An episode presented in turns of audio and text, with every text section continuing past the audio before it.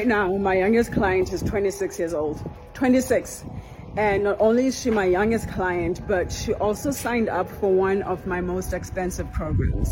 She took the leap and she said, I'm ready to change my life now. At 26, I was trying to figure out what was the most effective hangover soup. And I used to live in South Korea. And there was a part of me that sort of envied her. I was like, fuck, if I had started doing my work, my journey of like stopping people pleasing, stopping over compromising, all the stuff that I helped my clients with, my life would have been so different. But the journey was so worth it because I get to do what I do now. And I want to remind you that when you are truly ready to change, when the pain of staying the same outweighs the pain of being comfortable, then you'll change. Then you'll invest in yourself. But yeah, that's all I wanted to share with you today. Have a fantastic day, loves. Shortcast Club.